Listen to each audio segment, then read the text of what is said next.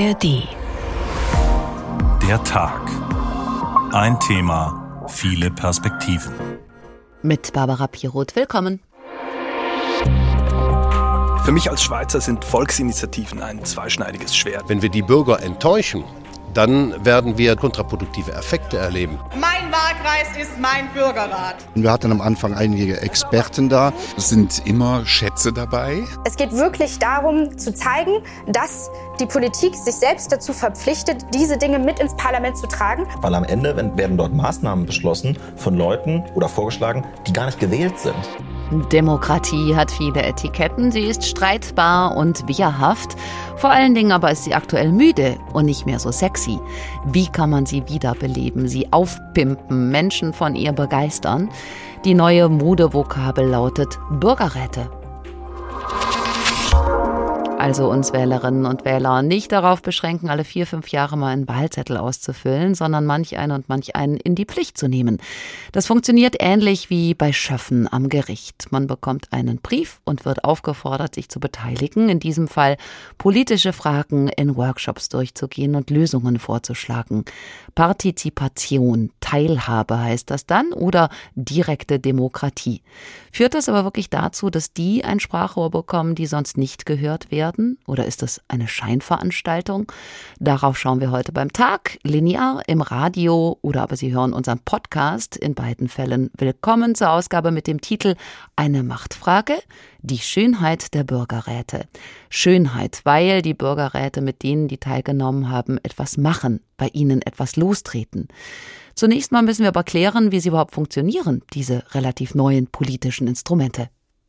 Bei einem Bürgerrat werden die Teilnehmerinnen und Teilnehmer nicht gewählt, sondern nach dem Zufallsprinzip aus allen erwachsenen Einwohnern ausgelost. Dadurch kommt eine diverse Gruppe zusammen. Männer, Frauen, alte, junge, linke, rechte, ärmere und reichere. Claudine Niert vom Verein Mehr Demokratie, die schon viele Bürgerräte begleitet hat. Und das ist eben das Besondere beim Bürgerrat. Ähm das Los verändert das Bewusstsein. Also man erreicht eben auch Menschen, die sich vielleicht auch schon aus der Politik abgemeldet haben, die sich sonst eher zurückhalten. Und man sagt gerade, ihre Alltagsperspektive ist gerade das Wichtige, was der Politik helfen könnte. 160 ausgeloste Bürgerinnen und Bürger waren im Bürgerrat zu Deutschlands Rolle in der Welt. An der hat der Darmstädter Anand Kumar teilgenommen. Ich rede mit 160 Leuten, die ja die Gesellschaft abbilden sollen. Und ich muss ja mit denen nicht nur diskutieren und denen meine Meinung an den Kopf werfen und die mir ihre, sondern wir müssen gemeinsam eine Lösung erarbeiten. In Darmstadt läuft sich eine Initiative warm für ihren ersten Bürgerrat. Zwei Testläufe hat sie schon gemacht. Carmen Sakas Ganduyo beschreibt, wie ein älterer Mann im Testbürgerrat etwas erzählte, woran etwa jüngere Menschen in der Stadt eher nicht denken. Was rauskam, war, dass es mehr Trinkbrunnen geben sollte für insbesondere für ältere Menschen, weil es eben in bestimmten Plätzen der Stadt äh, zu so Hitzekuppeln kommt wo es besonders im Sommer sehr, sehr heiß wird und die älteren Personen teilweise wirklich eingeschränkt sind. Die vielleicht erfolgreichsten Bürgerräte gab es in Irland. Dort hat ein Bürgerrat eine Verfassungsänderung erarbeitet, durch die ein liberaleres Abtreibungsgesetz möglich wurde. Für viele schier unglaublich, dass im als konservativ geltenden katholischen Irland so etwas klappen könnte. Aber es war so und schon vorher war die gleichgeschlechtliche Ehe nach einem Verfassungskonvent eingeführt worden, in dem zwei Drittel der Mitglieder Bürgerinnen und Bürger waren, die nach dem Zufallsprinzip ausgewählt worden waren. In beiden Fällen legte die irische Regierung die Ergebnisse den Wählerinnen und Wählern in einem Referendum vor, und beide Male wurden die Verfassungsänderungen vom Volk mit großer Mehrheit beschlossen. Aber ist das nicht undemokratisch? Eine kleine Minderheit von zufällig ausgelosten Bürgerinnen und Bürgern bestimmt eine Verfassungsänderung oder ein Gesetz? Konstantin Kuhle FDP-Bundestagsabgeordneter etwa sieht das so. Weil am Ende werden dort Maßnahmen beschlossen von Leuten oder vorgeschlagen, die gar nicht gewählt sind. Also wie kommt man dazu, dass Menschen sich dann an das halten, was dieser Gesellschaftsrat entschieden hat, wenn Menschen sich das ausdenken, die überhaupt nicht gewählt sind? Kuhle sagte das, als er mit Aimee van Balen bei Spiegel Online diskutierte. Sie ist von der letzten Generation, den ja umstrittenen sogenannten Klimaklebern. Die fordert Gesellschaftsräte, um wirksame Maßnahmen gegen den weltweiten CO2-Ausstoß zu entwickeln. Die sollen so wie Bürgerräte funktionieren. Es geht wirklich darum, ähm, zu zeigen, dass die Politik sich selbst dazu verpflichtet, diese Dinge mit ins Parlament zu tragen und darüber zu sprechen. Lkw-Fahrer David Q, der im Bürgerrat zum Abtreibungsgesetz in Irland teilgenommen hatte, empfiehlt jedenfalls, If you're cynical about your politician's ability wenn Sie Politikern nicht zutrauen, die Gesetzgebung zu ändern, Gesetze zu verabschieden oder Gesetze zu gestalten, aber es ein dringendes gesellschaftliches Problem gibt, dann gilt, macht einen Bürgerrat. Have an assembly. Soweit der Beitrag von Christoph Keppeler. Die Bürgerräte sollen sich also per Zufallsprinzip zusammensetzen. Das funktioniert ähnlich wie beim Würfeln und deshalb gibt es dafür auch einen entsprechenden Begriff. Man spricht von aleatorischer Demokratie. Alia, das ist der Würfel, bekannt aus dem Sprichwort alia jacta est. Der Würfel ist gefallen, das Schicksal entschieden. Wer zusammengewürfelt wird, der ist nicht bestechlich, so die Hoffnung, nicht monetär und auch nicht im übertragenen Sinne. Der ist also also keinem Parteiprogramm verpflichtet. Der macht sich auf begrenzte Zeit Gedanken, tauscht sich aus, erfüllt seinen Auftrag, losgelöst scheinbar objektiv. Aber geht das wirklich und was braucht es dafür? Das vertiefen wir mit Professor Brigitte Geißel. Sie leitet die Forschungsstelle Demokratische Innovationen an der Goethe-Uni in Frankfurt. Hallo. Guten Abend, hallo. Frau Professor Geißel, bislang gab es vor allen Dingen auf lokaler Ebene Bürgerräte, aber auch einen bundesweit zur Rolle Deutschlands in der Welt oder jetzt vom Bundestag eingesetzt zum Thema Ernährung. Es geht also um gewichtige Fragen. Da scheint es doch erstmal absurd, die Würfel entscheiden zu lassen. Naja, schon Aristoteles hat gesagt, ähm, die Zufallsauswahl ist demokratisch, die Wahl ist aristokratisch. Ähm, und so ganz Unrecht hatte er doch nicht, wenn man sich mal guckt, wer im Parlament sitzt. Also das Parlament ist ja kein Abbild der Bevölkerung, muss es auch nicht sein, aber wenn es so ähm, un äh, so, so ein schlechtes Abbild ist, wie es zurzeit ist, äh, Männer, Frauen, natürlich vor allen Dingen hinsichtlich der Bildung, kann man sagen, vielleicht haben die Würfel dann doch äh, auch ein, eine, eine gute Idee oder vielleicht hat Aristoteles auch nicht ganz unrecht. Wir hatten eingangs einen kurzen Befund der Demokratie. Sie zieht nicht mehr so richtig. Es engagieren sich diejenigen, die sich ohnehin schon immer engagiert haben.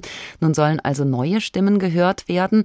Haben die denn Zeit dafür? Machen die wirklich mit? Also ein ausgebuchter Handwerker hat vielleicht Besseres zu tun, als äh, stundenlang im Bürgerrat zu debattieren. Na gut, das ist in der Tat so. Also man muss eine große Menge an Menschen einladen. Das kommt immer darauf an, wie viele mitmachen, aber das sind definitiv immer unter 10 Prozent, häufig deutlich weniger. Ähm, das ist natürlich klar. Das muss aber auch gar nicht sein. Also nicht alle müssen ja mitmachen. Man kann die ja auch nicht zwingen. Also es gibt mittlerweile Methoden, um trotzdem dafür zu sorgen, dass ein Abbild der Bevölkerung ungefähr erreicht werden kann. Es geht da ja um so eine Mischform aus Losen und dann doch wieder auswählen, damit der Proport stimmt. Der Bundestag hat, wie gesagt, einen Bürgerrat berufen, der soll zum Beispiel darüber nachdenken, ob Ungesundes stärker besteuert werden soll oder was der Staat tun kann oder tun soll gegen Nahrungsmittelverschwendung. In dem Rat sollen aber auch repräsentativ Veganer und Vegetarier mit vertreten sein. Was denken Sie, macht das die Grundidee kaputt? Denn dann geht es ja doch wieder nicht mehr allein ums Losen. Naja, generell macht es natürlich Sinn, wenn ein Gesetz verabschiedet wird oder ein, ein Prozess ist, äh, bei dem bestimmte Menschen betroffen sind, die wenig Wahrscheinlichkeit haben, durch eine Zufallsauswahl gewählt zu werden, als beispielsweise ein Gesetz, das Behinderte betrifft, ja, Menschen mit Behinderung oder Menschen, die behindert werden, dann macht es natürlich Sinn zu sagen, wir haben eine Art von Quotenregelung oder eine Quorenregelung, auf jeden Fall sicherzustellen, dass diese Menschen in dem Bürgerrat sind, denn um die geht es ja, die werden auch nachher betroffen sein.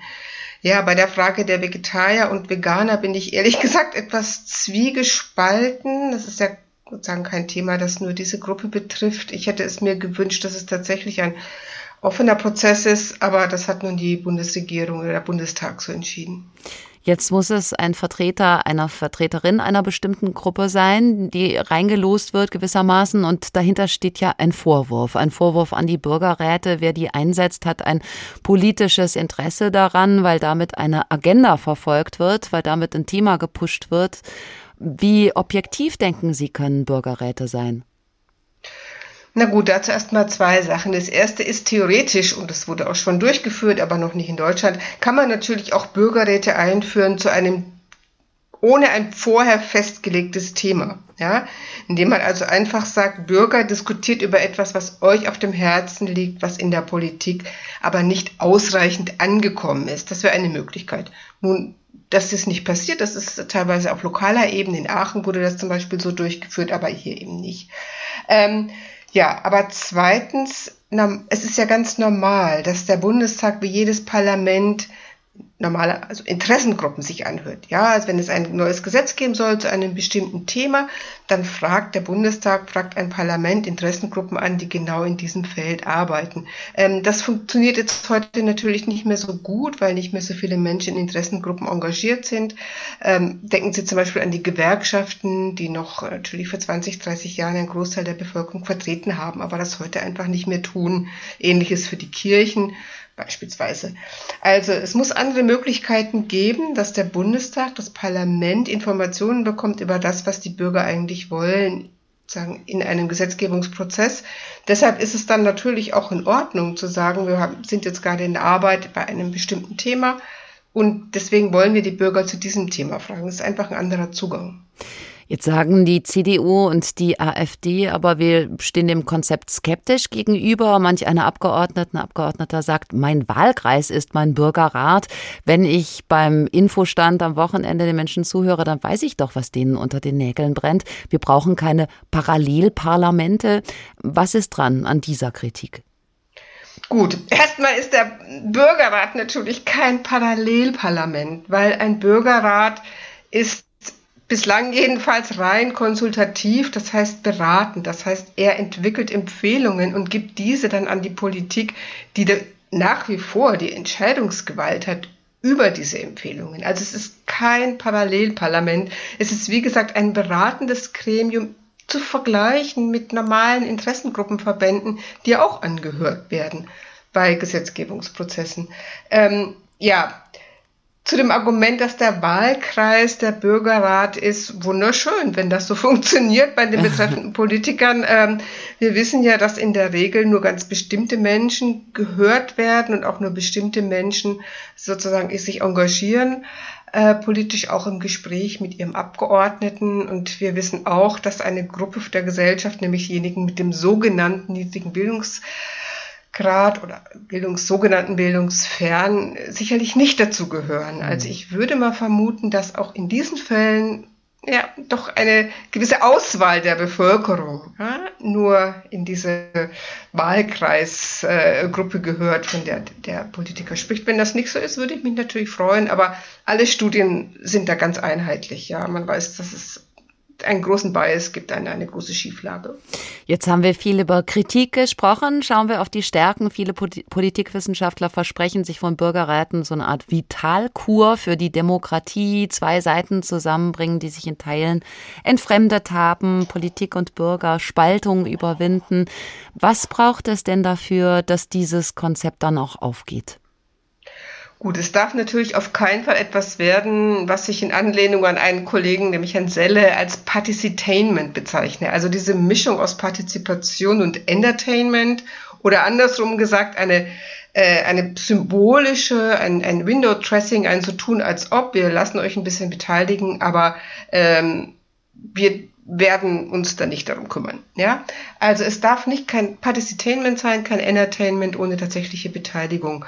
Sprich, diese Empfehlungen müssen auch tatsächlich dann breit diskutiert werden, müssen von der Politik auch aufgenommen werden, nicht in dem Sinne, dass es umgesetzt wird oder dass sie umgesetzt werden, aber in dem Sinne, dass es eine kritische Reflexion darüber gibt und auch ein Feedback dazu. Ja, wir nennen das Responsivität, also zurückspiegeln, warum haben wir das umgesetzt, umgesetzt in der Politik und warum nicht, was geht vielleicht auch nicht, aber ein, ein, ein Feedback zu den Empfehlungen. Damit die Arbeit für etwas gut war. Definitiv, genau. Mhm. Professor Brigitte Geistel von der Uni Frankfurt. Sie leitet die Forschungsstelle Demokratische Innovationen. Dankeschön. Hier ist der Tag. Heute schauen wir auf Bürgerräte, ein Thema, auf das sich viele aktuell stürzen. Politik, Medien, weil es so einfach klingt, weil es so viel verspricht.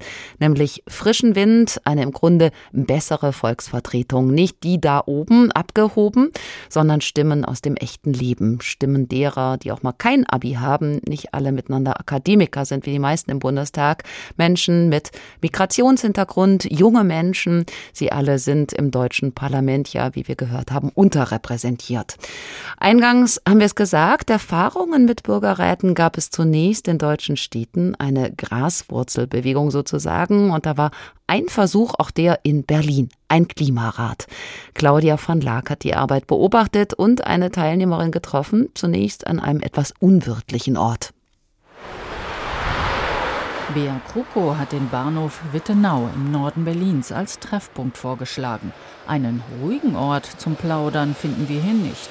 Wir müssen in einem Straßencafé an einer verkehrsumtosten und abgasgeschwängerten Kreuzung Platz nehmen. Schon ist das Thema Klimaschutz gesetzt. Warum hat sich Bea Kroko engagiert beim Klimabürgerrat? Weil Klima für mich sehr wichtig ist. Ich habe fünf Kinder, drei Enkelkinder zurzeit. Ich hoffe, es werden noch mehr. Und ich finde es unmöglich, was hier passiert. Das Auto hat so viel Raum hier und ich finde das so unfair. Die pensionierte Sozialpädagogin sagte sofort zu, als sie die Einladung zum Klimabürgerrat in ihrem Briefkasten fand. Für Bea Kroko war es auch eine willkommene Gelegenheit, sich demokratisch zu engagieren. Und ich meine, es gibt auch viele Politikverdrossene, auch in meinem Umfeld, die sich sagen, da wird was ausgehandelt und das wird überhaupt nicht umgesetzt. Die sind völlig frustriert und ich meine, die Mehrheit der Leute ist frustriert. Nicht so die 69-Jährige. Sie und die anderen 99 Teilnehmerinnen und Teilnehmer steckten eine Menge Zeit in den Bürgerrat, dessen Zusammensetzung repräsentativ für das Land Berlin war. Die Beteiligungsagentur Nexus hat den Prozess begleitet. Geschäftsführerin Christiane Dietl. Natürlich ist es nicht so, dass alle auf seine Einladung gleich reagieren. Natürlich kommen erstmal die, die besser gebildet sind oder vielleicht in einer besseren sozialen Lage sind.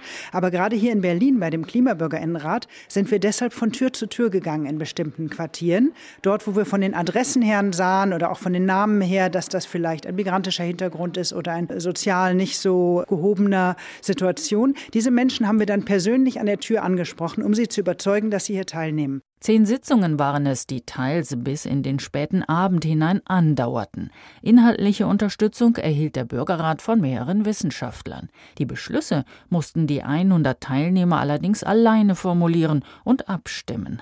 47 Empfehlungen an den Senat waren es am Ende.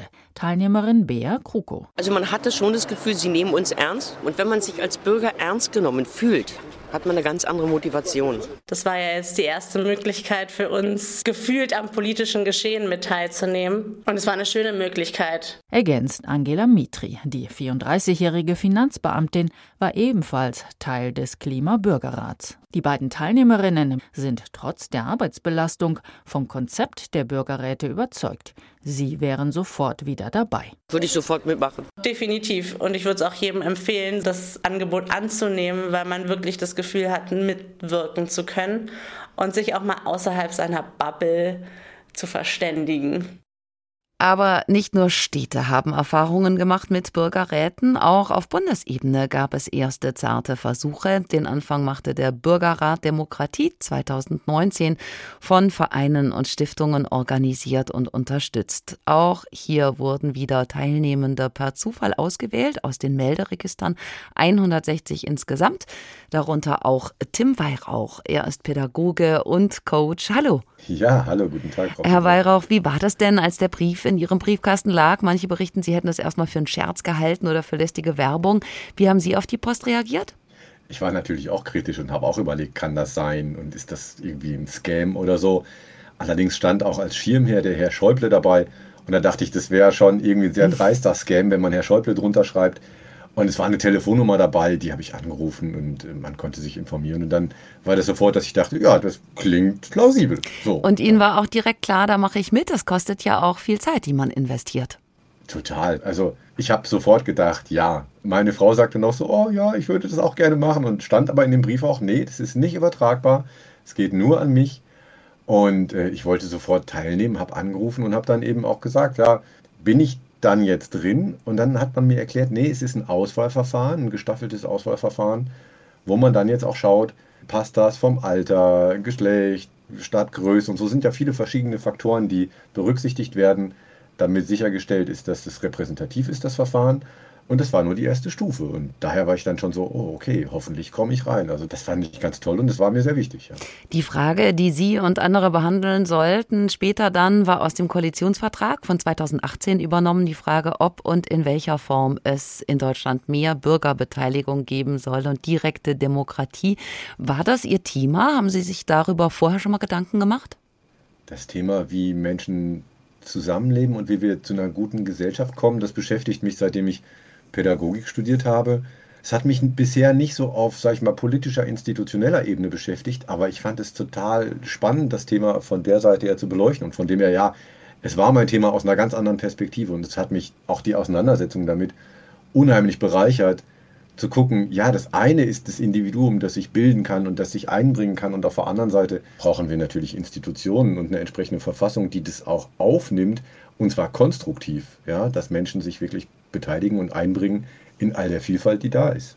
Bei Bürgerräten gibt es ja viel Input von außen. Expertinnen und Experten werden geladen, die aus verschiedenen Perspektiven Einblicke geben. Da sieht man dann auch Fotos von Bürgerräten, Stapel von Papieren. Fühlten Sie sich denn ausreichend gepampert und auch objektiv informiert?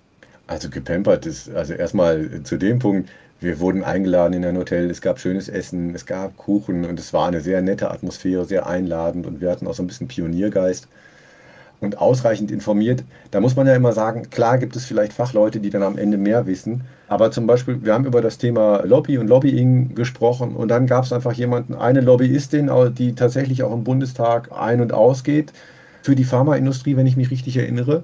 Und die hat er gesagt, warum ist Lobbyarbeit eigentlich, warum ist das auch was Gutes und was Wichtiges und warum hat das wertvolle Aspekte? Und dann kam aber auch die Geschäftsführung von Lobby Control, ja, und hat eine Gegendarstellung geliefert. Und diese Sache von beiden Perspektiven beleuchtet zu bekommen, das war schon sehr wertvoll. Und dann auch in der Diskussion, in den Tischrunden natürlich einfach toll, diese Argumente ein bisschen gegenseitig abzuwägen, jeder mit seinem Erfahrungshintergrund. So. Und das gab es zu jedem Thema, das wir besprochen haben, gab es diese zwei, drei Perspektiven. Und da fühlte man sich schon sehr gut informiert. Das war schon toll. Viele Teilnehmende von Bürgerräten sagen, das ist echte Demokratie. Also wie Sie sagen und schildern, Rede und Gegenrede, Auseinandersetzung auch ein Verständnis dafür zu bekommen, wie schwierig das ist, etwas auszuhandeln und zu einem Ergebnis zu kommen, das sich dann auch umsetzen lässt. Wie haben Sie das erlebt? Haben Sie tatsächlich auch die Schönheit der Bürgerräte entdeckt, wie wir heute getitelt haben? Auf jeden Fall. Also, weil man hat ja viele Kontexte, in denen es ein Oben, ein Unten und Interessen und so weiter gibt. Und da kommt man untergleichen zusammen mit anderen Menschen. Es entstehen so eine Art, ich sag jetzt mal, Bürgerfreundschaften. Einfach Menschen begegnen sich ganz offen und können auf Augenhöhe Themen diskutieren. Also es war wirklich eine einmalige Erfahrung, ganz toll. Ich würde es wirklich jedem wünschen, dass da einmal eingeladen wird in Bürgerrat. Ich weil man toll. ja auch etwas tut, was einen stolz machen kann, weil man mitwirkt. Aber gab es denn auch Situationen, wo Sie sich eingestehen mussten, stimmt, darüber habe ich jetzt noch gar nicht nachgedacht, wo Sie Ihre Meinung geändert haben? Naja, wenn Sie mit acht Leuten in der Tischgruppe sitzen und da sind Leute mit einer ganz anderen Lebenserfahrung, dann ist zumindest, dann lässt man sich darauf ein, ja, und merkt so, Mensch, der betrachtet das aus einer anderen Perspektive oder die hat nochmal ein anderes Argument. Das ist schon sehr interessant. Also Meinung ändern klingt immer gleich wie ein radikaler Shift, aber ich finde, man merkt einfach, man ist untergleichen und andere Menschen haben einen anderen Lebenshintergrund und der ist aber genauso berechtigt an der Stelle. Ja. Allerdings gibt es auch Kritik an Bürgerräten. Eine lautet zum Beispiel, die Teilnehmer werden nicht gewählt. Sie müssen also auch nie Rechenschaft ablegen über das, was sie vorschlagen. Ihr Auftrag ist es, ihre ganz eigene und persönliche Sicht der Dinge einzubringen. Sie haben gar nicht den Anspruch, das Volk in seiner Gesamtheit zu vertreten. Und die Entscheidungsfindung ist undurchsichtig. Was entgegnen Sie? Also der Anspruch, alle zu vertreten. Dafür ist ja das Verfahren, das Zufallsverfahren da, dass man möglichst viele Menschen aus verschiedenen Lebenshintergründen einlädt und die miteinander diskutieren lässt. Das heißt, jeder Einzelne ist erstmal für seinen eigenen Lebenshintergrund repräsentativ verantwortlich. Ja, aber das heißt nicht, dass man sich die ganze Zeit Gedanken machen muss, was denken denn die 2000 anderen, äh, die genau in der Situation sind wie ich, sondern es ist vielmehr so, dass man aber begreift, ich mache hier stellvertretend etwas und das hat Wirkung. Wenn es auch nur eine Empfehlung ist, es hat irgendeine Wirkung. Es ist ein wichtiger Prozess, sich darüber auszutauschen. Und von dem her würde ich den Kritikern immer auch sagen, naja, die Folgen, die Entscheidungen haben, die gibt es ja in der Politik auch im bisherigen System nur eingeschränkt. Ja? Also auch Politiker, die jetzt gerade gewählt sind, haben ja auch nicht immer vollumfänglich die Konsequenzen davon zu tragen, haben aber, sage ich mal, eine Neigung, Fraktionszwang und Lobbyismus, die sie vielleicht eher dazu neigen lässt, nicht ihrem Gewissen zu vertrauen, sondern vielleicht auch noch ganz anderen Aspekten, die in der Politik eben auch eine Rolle spielen. Und das haben Bürgerräte nicht. Tim Weihrauch, Pädagoge und Coach aus Hamburg, besten Dank. Die Schönheit der Demokratie, man kann es aber auch ganz anders sehen, wie der italienische Adelige aus Schillers Theaterstück Die Verschwörung des Fiesco zu Genua. Eben dieser Fiesco würde gerne die Macht dort übernehmen und erzählt den Leuten eine Fabel, eine demokratische Gegenrede gewissermaßen, mit dem Ziel, dass sie ihn auf den Thron setzen. Fiesco, der sich niedersetzt. Genueser. Das Reich der Tiere kam einst in bürgerliche Gärung. Parteien schlugen mit Parteien und ein Fleischerhund bemächtigte sich des Throns. Dieser, gewohnt das Schlachtvieh an das Messer zu hetzen, hauste hündisch im Reich, klaffte, biss und nagte die Knochen seines Volks. Die Nation murrte. Die Kühnsten traten zusammen und erwürgten den fürstlichen Bullen. Jetzt ward ein Reichstag gehalten, die große Frage zu entscheiden, welche Regierung die glücklichste sei. Die Stimmen teilten sich dreifach. Genueser, für welche hättet ihr entschieden? Erster Bürger. Fürs Volk, alle fürs Volk. Fiesco. Das Volk gewann's. Die Regierung ward demokratisch. Jeder Bürger gab seine Stimme. Mehrheit setzte durch. Wenige Wochen vergingen, so kündigte der Mensch dem neugebackenen Freistaat den Krieg an. Das Reich kam zusammen. Ross, Löwe, Tiger, Bär, Elefant und Rhinoceros traten auf und brüllten laut zu den Waffen. Jetzt kam die Reihe an die übrigen. Lamm, Hase, Hirsch, Esel, das ganze Reich der Insekten, der Vögel, der Fische, ganzes menschenscheues Heer, alle traten dazwischen und wimmerten Friede. Seht, Genueser, der Feigen waren mehr denn der Streitbaren, der Dummen mehr denn der Klugen. Mehrheit setzte durch. Das Tierreich streckte die Waffen, und der Mensch brandschatzte sein Gebiet. Dieses Staatssystem ward also verworfen. Ein Auszug aus Schillers Die Verschwörung des Fiesco zu Genua. Später noch mehr darüber, wie im Tierreich verschiedene Regierungsformen ausprobiert werden. Hier ist der Tag. Sie können uns linear im Radio hören oder als Podcast in der ARD Audiothek. In beiden Fällen freuen wir uns, dass Sie wo auch immer zuhören. Heute geht es bei uns um Bürgerräte, auf denen große Erwartungen lasten. Wir haben bislang geschaut, was sie bringen können für die Demokratie gegen Politikverdrossenheit und Zweifel. Es geht darum, Menschen einzubinden und damit hat insbesondere die Schweiz viel Erfahrung. Denn hier wird direkte Demokratie schon lange praktiziert. Wie und mit welchem Erfolg dazu Katrin Hondel. Auch die Schweiz hat ein vom Volk gewähltes Parlament, das die Regierung wählt und Gesetze erlässt. Was das politische System aber weltweit einzigartig macht, ist die Kombination dieser repräsentativen Demokratie mit Elementen der direkten Demokratie. Auf allen Ebenen, von der Gemeinde über den Kanton bis hin zu Verfassungsfragen, dürfen die sogenannten Stimmbürgerinnen und Stimmbürger direkt entscheiden, wo es langgehen soll im Land. In der Regel viermal im Jahr gibt es Volksabstimmungen über eidgenössische, also nationale Vorlagen. Dazu kommen noch viele weitere kantonale oder kommunale Abstimmungen. Jeden Tag eine neue Volksinitiative, so nannte der Schweizer Komiker Carpi einen Twitter-Bot mit, wie der Name schon sagt, täglich neuen satirischen Ideen für Volksabstimmungen über sehr schweizerische Forderungen, zum Beispiel für die Todesstrafe beim Fondue-Brotverlust ein Jodelverbot im Büro oder Motzen als fünfte Landessprache. Für mich als Schweizer sind Volksinitiativen ein zweischneidiges Schwert. Also einerseits kommen so tatsächlich coole Anliegen relativ halbwegs schnell vors Volk und andererseits benutzen es viele, äh, auch vor allem rechte Parteien, für Stimmungsmache und um selber Narrative zu befeuern. Nur 100.000 Unterschriften müssen innerhalb von 18 Monaten gesammelt werden, damit eine Volksinitiative gültig ist und es also zur Abstimmung kommt über Vorschläge zur Änderung oder Erweiterung der Schweizer Verfassung. Aus Kreisen der rechten Schweizerischen Volkspartei wurde zum Beispiel vor kurzem eine Neutralitätsinitiative lanciert, mit dem Ziel einer immerwährenden und bewaffneten Schweizer Neutralität, die auch Wirtschaftssanktionen wie aktuell gegen den Aggressor Russland künftig unmöglich machen soll. Aus dem linken Lager kam 2020 zum Beispiel die sogenannte Konzernverantwortungsinitiative, mit der Forderung, dass Schweizer Unternehmen auch außerhalb des Landes Menschenrechte und Umwelt respektieren sollten.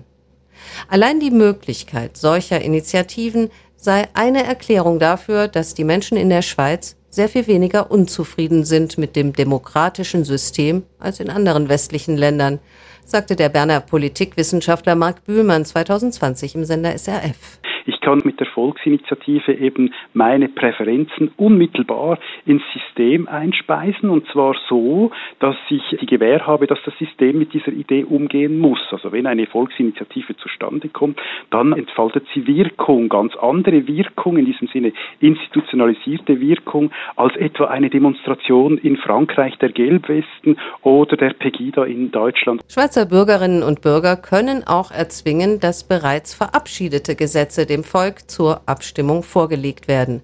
Für so ein fakultatives Referendum müssen innerhalb von 100 Tagen nach Veröffentlichung des Gesetzestextes 50.000 Unterschriften gesammelt werden. Die SVP hat das gerade wieder geschafft. Die rechtspopulistische Partei ist, anders als alle anderen großen Parteien, gegen das Klimaschutzgesetz, mit dem die Schweiz Treibhausgasemissionen senken und ihre Verpflichtungen aus dem Pariser Abkommen erfüllen will. Und deshalb entscheiden nun am kommenden Sonntag die Schweizerinnen und Schweizer direkt demokratisch über Ja oder Nein zum Klimaschutz.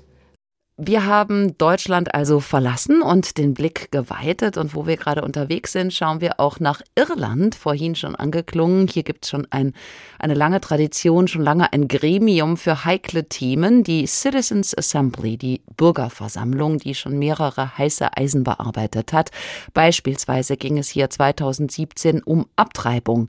Die war bislang strikt verboten in Irland. Jedes Jahr reisten mehr als 6000 Frauen für eine Abtreibung nach England. Die UN bezeichneten Irlands Umgang mit Frauen als inhuman und entwürdigend. Die Citizens Assembly aber räumte das ab, legte Vorschläge für die Legalisierung von Abtreibung vor und aus diesen Vorschlägen wurde dann tatsächlich ein Gesetz gegossen. Ist Irland also ein Vorbild, ein Vorreiter? Darüber sprechen wir mit Roslyn Fuller aus der Republik Irland. Sie war Mitglied des Advisory Board of the Citizens Assembly on Social Care, in dem Fall allerdings in Nordirland, also in Beratung beratender Funktion. Außerdem schreibt sie darüber, wie man die Demokratie verteidigen kann. Willkommen. Danke für die Einladung.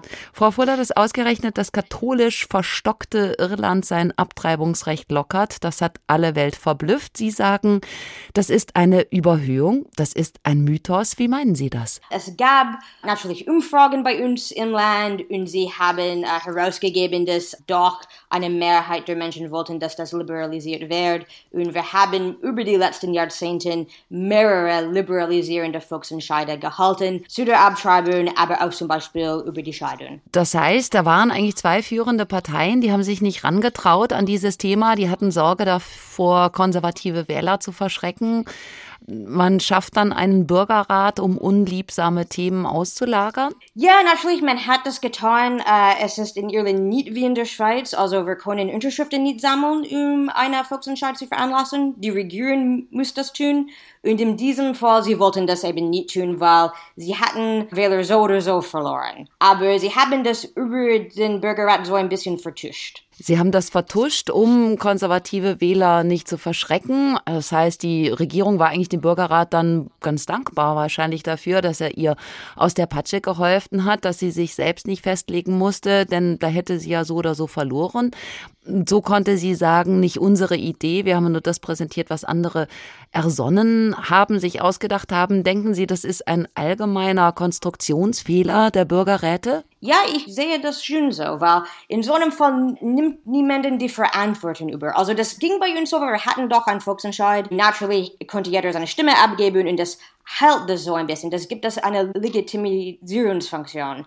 Aber wenn man keine Volksentscheider hat und wenn man sagt nur, die Regierung sagt, der Bürgerrat hat das gemacht und der Bürgerrat sagt, die Regierung hat das gemacht, dann, dann bekommt man eine Verantwortungslücke in der Regierung. Und ich halte das für höchst problematisch in diesem Fall. In Irland haben Bürgerräte sich ja auch noch mit anderen Themen befasst. Auf Grundlage dessen gab es dann ein Referendum und anschließend wurden die in der Verfassung verankert. Also einmal, dass Frauen Männern mittlerweile rechtlich gleichgestellt sind. Außerdem die Homo-Ehe.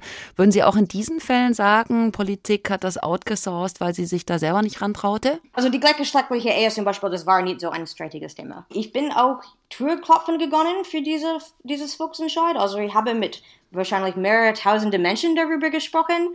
Bei uns war das eher so unproblematisch. Um, ähm, die, die Sache bei uns ist so, wir können die Verfassung nur durch Volksentscheid verändern. Es gibt keine anderen Möglichkeiten, das zu tun.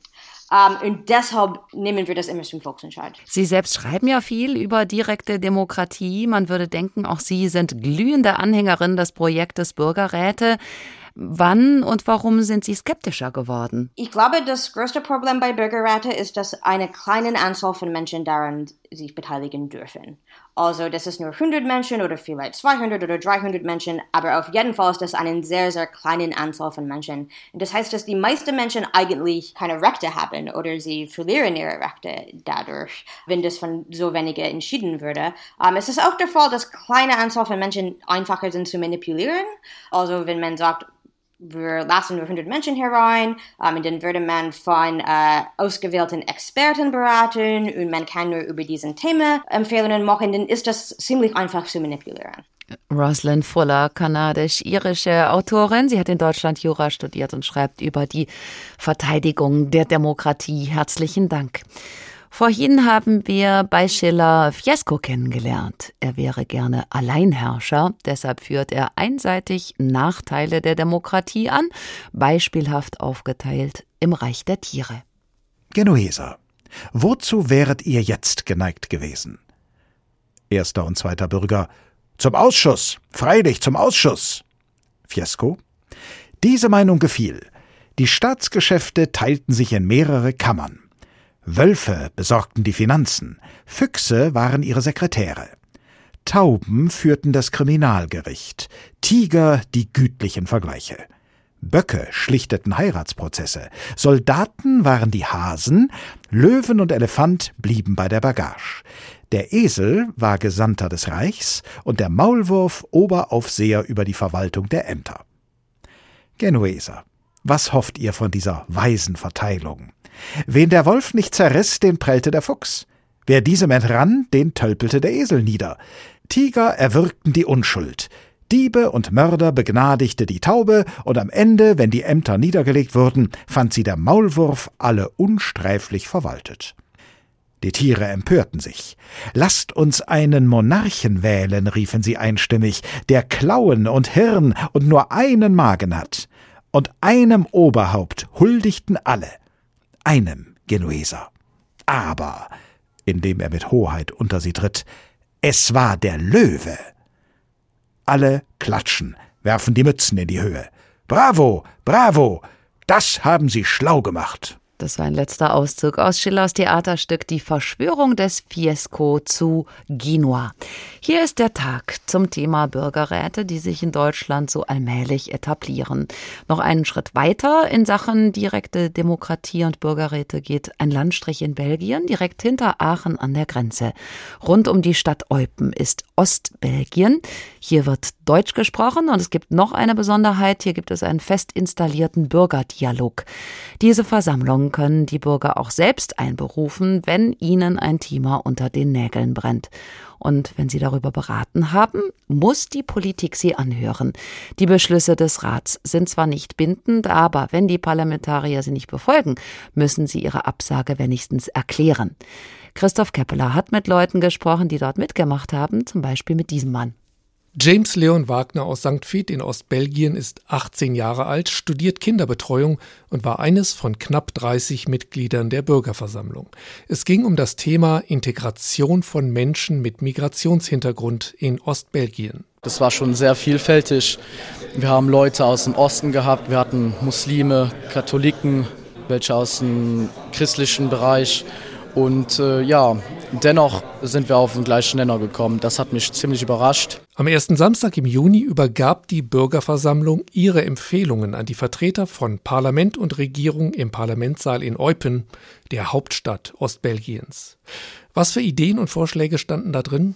Nichts Sensationelles. Aber es sind immer Schätze dabei. Meint Ludwig Weiz, der die Bürgerversammlung moderiert hatte. Diesmal war zum Beispiel Thema, dass Geflüchtete ihre beruflichen Qualifikationen für Hunderte von Euro übersetzen lassen müssen. Geld, was sie nicht haben. Und dann haben wir einfach empfohlen, es sollte auch gerade unter dem Aspekt Fachkräftemangel und möglichst schnell Anschluss auch an die Arbeitswelt zu finden, dann einfach da eine Unterstützung geben, dass es amtliche Übersetzungen gibt, die das gewährleistet. Die knapp 30 Mitglieder waren per Los ausgewählt worden. Da sie einfach Bürgerinnen und Bürger waren, kannten sie sich ja nicht mit allem aus, was man zum Thema Integration wissen muss, erklärt Arnold François. Wir hatten am Anfang einige Experten da, die uns dann gewisse Sachen erklärten, auch dass wir Verständnis dafür aufbringen, wie andere Kulturen funktionieren und dass man da im gegenseitigen Respekt einfach zueinander, äh, miteinander leben soll und auch aufeinander zugeht. Im Deutschen Bundestag haben SPD, Grüne und FDP mit den Stimmen auch der Linkspartei Mitte Mai einen Bürgerrat zum Thema Gesundheit im Wandel beschlossen geschlossen. CDU, CSU und AfD lehnten ihn ab. Oliver Paasch, der Ministerpräsident der deutschsprachigen Gemeinschaft in Belgien, teilt diese Ablehnung nicht. Die Bedenken hat es zu Beginn ja auch hier gegeben. Äh, wir haben mit den Wissenschaftlern und Politikern äh, sehr äh, viele, auch zum Teil kontroverse Gespräche geführt, bevor der Bürgerrat eingesetzt wurde. Am Ende ist es hier aber zu einem einstimmigen Ergebnis in unserem kleinen Landtag gekommen, diesen Bürgerrat einzusetzen. Und zwar deshalb, weil dieser Bürgerrat nicht die repräsentative Demokratie in Frage stellt, sondern sie im Gegenteil stärkt und ergänzt durch Formen der deliberativen Demokratie. Seit 2019 gibt es das einmalige System in Ostbelgien. Wir werden tatsächlich überrollt mit Anfragen aus dem Ausland. Man wünscht sich Erfahrungsberichte von uns, weil wir da sozusagen eine Vorreiterrolle haben. Sagt Anna Stürs, sie ist die ständige Sekretärin für alles rund um den permanenten Bürgerdialog in Ostbelgien. Der sieht so aus. Es gibt einen ständigen Bürgerrat. Darin sind ehemalige Mitglieder von Bürgerversammlungen. Dieser Bürgerrat entscheidet, welche Themen in den Bürgerversammlungen beraten werden sollen und achtet dann darauf, dass deren Empfehlungen von der Politik beachtet werden, sagt Isabelle François vom Bürgerrat. Also wir haben ähm, verschiedene Erfahrungen gemacht. Es geht in alle Richtungen. Also es gibt Empfehlungen, die eins zu eins umgesetzt werden. Es gibt Empfehlungen, die äh, komplett abgelehnt werden. Und es gibt auch welche, die angepasst werden und dann ja teilweise umgesetzt werden. Aber es ist schon wichtig, da am Ball zu bleiben und äh, immer wieder nachzufragen und nachzuhaken. Die Politik reagiert aber auf die Empfehlungen der Bürgerversammlungen, sagt Regierungschef Pasch. Wir haben äh, unsere äh, Entscheidungen in vielen Fragen zu den von den Bürgerversammlungen diskutierten Themen angepasst. Wir haben Entscheidungen revidiert, wir haben neue Entscheidungen hinzugefügt, weil eines ist uns äh, sehr bewusst, wenn wir die Bürger enttäuschen, dann werden wir durch die Bürgerversammlung nicht nur keine Erfolge erzielen, sondern kontraproduktive Effekte erleben. Dennoch sind nicht alle begeistert. Stefan Backes war in der Bürgerversammlung zur Integration dabei. Ich habe es ganz einfach als meine Bürgerpflicht gesehen, mich zu melden, dahin zu gehen. Aber für ihn war es eigentlich nur ähm, Schönmalerei und äh, Öffentlichkeitsarbeit des Parlaments der deutschsprachigen Gemeinschaft. Also Bürgerversammlungen in Ostbelgien finden nicht nur Fans, so eine Stimme im Beitrag von Christoph Keppeler. Christoph haben Sie beim Tag heute schon zweimal gehört. Das liegt daran, dass er sich mit der Materie fantastisch auskennt, denn er hat einen Podcast zum Thema unter dem Titel Pars pro Toto per Los im Bürgerrat. Inzwischen gibt es davon schon zwei Ausgaben. Weitere werden folgen. Christoph, jetzt bist du bei uns im Studio und wir schauen zum Abschluss auf eure Arbeit. Mit dabei beim Podcast ist auch unsere Kollegin Christina Sianides. Wie seid ihr beide überhaupt auf die Idee gekommen? Naja, das äh, entstand so im letzten Jahr, diese Idee. Da wusste man ja, 2023, dass, da ist das 175-jährige Jubiläum des ersten direkt gewählten deutschen Parlaments in der Paulskirche. Ich glaube, das weiß jeder von uns in Frankfurt oder auch in Hessen. Ähm, und äh, da haben wir dann auch dabei nachgedacht, was könnte man denn da alles zum Thema Demokratie und so weiter machen. Ähm, die Kollegin Christina Sianidis, mit der zusammen ich ja diesen Podcast mache, sie hatte zufällig eine Frau kennengelernt, die bei Mehr Demokratie mitmacht. Das ist ein Verein, der in Deutschland ja sehr viel Vorarbeit geleistet hat äh, in, äh, in der Sache der Bürgerräte und der auch Bürgerräte berät. Äh, und Christina hat dann Kontakt zu Bürgerräten zum Beispiel in Frankfurt aufgenommen oder einem, der im Aufbau ist in Darmstadt. Ja, und dann entstand bei uns so in der Politikredaktion die Idee, über diese andere Form von Demokratie, Bürgerräte, eine Podcast-Staffel zu machen. Also es gab diesen Kontakt, aber deshalb muss man ja nicht gleich mehrere Folgen dazu machen. Was hat euch am Thema Bürgerräte gereizt, um da noch tiefer einzusteigen?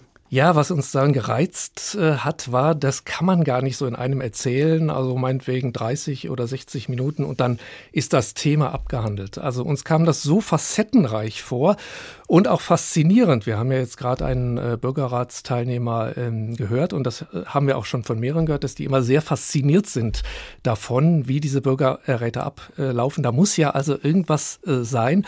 Und ähm, so haben wir uns gedacht, es wäre schade, wenn man da nur einmal irgendwas drüber macht. Ähm, es ist ja auch nicht einfach nur eine interessante Geschichte, sondern eben auch eine sehr wichtige, um ein bisschen staatstragend zu werden. Aber es ist ja so, es geht um Demokratie, unser politisches System und die Demokratie ist ja vielfach gefährdet. Gerade wenn wir sehen, wie wir zurzeit überall auf der Welt, also sagen wir mal Trump, aber auch bei uns, die, äh, wie die politische Kommunikation, die Art und Weise, wie wir Themen diskutieren und irgendwann dann auch entscheiden, dass die sich unglaublich pol äh, polarisiert hat und auch ja richtig irrational oft hasserfüllt wird. Ähm, da, und wir sind doch alle irgendwie ratlos, wie man da möglicherweise wie, wieder rauskommen könnte. Da gibt es ja kein Patentrezept. Und solche Bürgerräte, in denen alle möglichen Menschen aus allen Schichten, Geschlechtern, politischen Haltungen, alt, jung, mittelalt und so weiter aufeinandertreffen, die könnten, ich betone, könnten da ja vielleicht einen Weg zu mehr Zusammenhalt eröffnen. Viele Aspekte, die wir heute Abend gestreift haben, die habt ihr ausführlich in euren beiden Folgen behandelt. War das denn schwer, da erstmal eine Schneise zu schlagen, als sich für eine Richtung, für einen Aufbau zu entscheiden? Ja, das war es. Äh, wenn man einmal anfängt, darüber nachzudenken, kann man ins Nachdenken darüber kommen, wie das eigentlich geschieht, dass Menschen Entscheidungen treffen, die wichtig sind und wie man die Menschen aussucht, die das machen. Und das hat so viele Aspekte. Entscheidungen sollten ja gut sein, weise, oft einen Knoten zerschlagen, bei dem keiner weiß, wie man den zerschlagen soll. Und deshalb fanden wir ja dieses Beispiel Irland so faszinierend, dass im angeblich so konservativen Irland plötzlich die Homo-Ehe eher als bei uns eingeführt werden konnte durch dieses Bürgerratssystem. Und dann wird man natürlich neugierig darauf, was da passiert ist, äh, wie man das geschafft hat. Bürgerräte sind, wenn ich es mal so flapsig sagen darf, der neue heiße Scheiß. Die letzte ja. Generation fordert sie, der Bundestag probiert sie jetzt aus. Sind die aktuell nicht vielleicht auch so ein bisschen überfrachtet mit Erwartungen? Ja, das äh, mag sein. Das klingt vielleicht auch so ein bisschen so auch bei dem, was ich jetzt sage. Äh, gerade das mit der, äh, mit der letzten Generation, das ist zum Beispiel etwas, was für mich zu diesen vielen interessanten Aspekten gehört diese letzte Generation, die fordert ja einen Bürgerrat, also sie nennt das Gesellschaftsrat, aber das ist im Prinzip genau das Gleiche.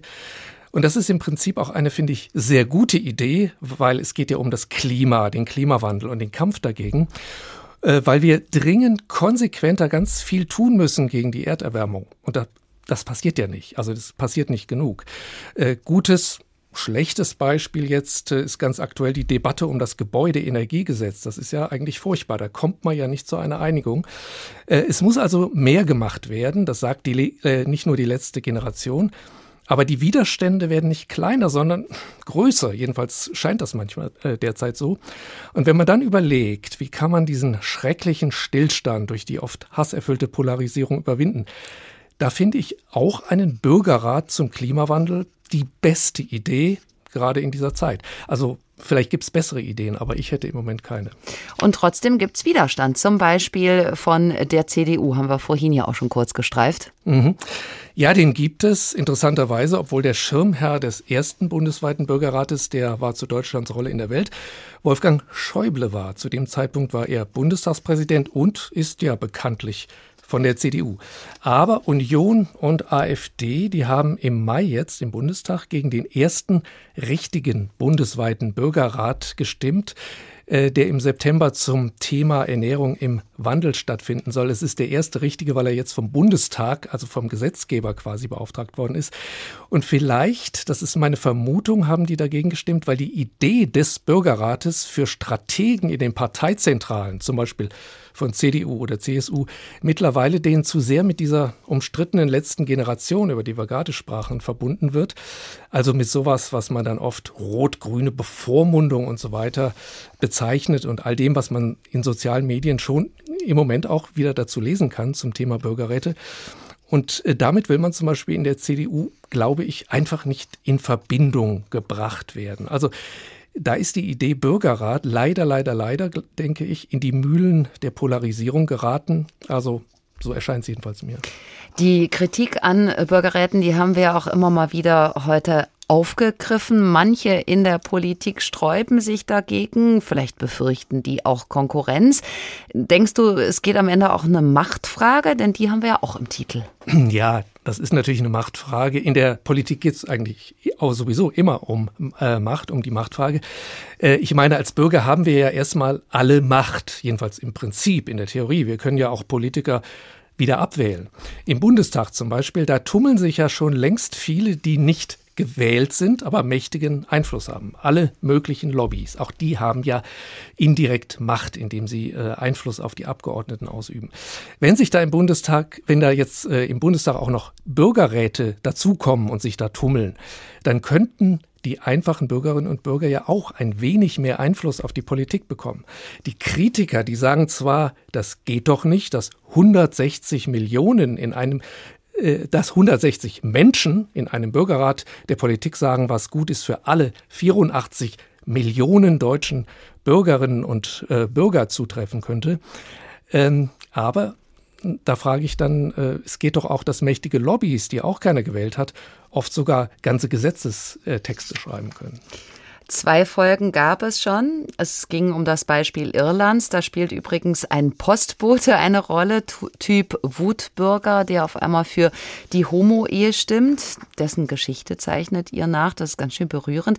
Ihr sprecht auch mit Politikwissenschaftlern, mit Teilnehmenden, zum Beispiel aus Darmstadt. Was folgt in den neuen Ausgaben? Äh, also ich sage erstmal, was die nächste bringt. Äh, da befassen wir uns ausführlich mit dem ersten ständigen Bürgerrat, den es gibt. Das ist der in Ostbelgien. Da habt ihr ja gerade schon einen Beitrag von mir gespielt. Äh, um den geht's da ganz ausführlich. Mhm. In diesem kleinen Teil von Belgien, der deutschsprachig ist.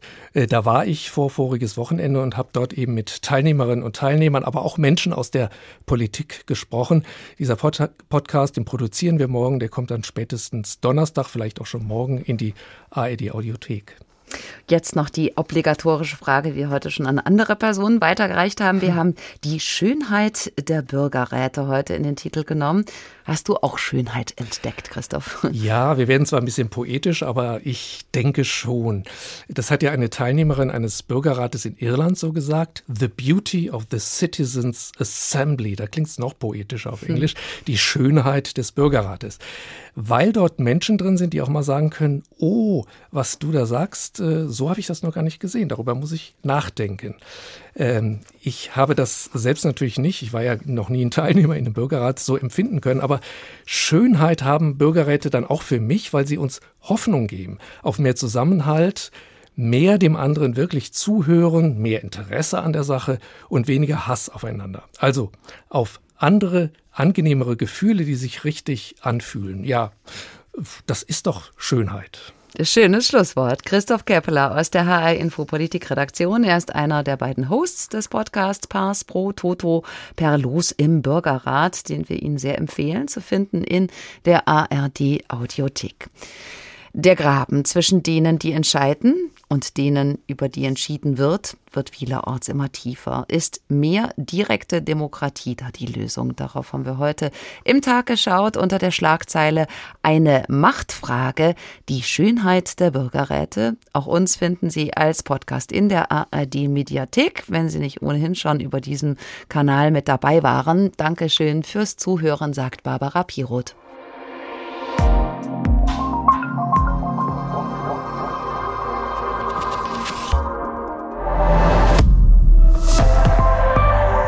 ARD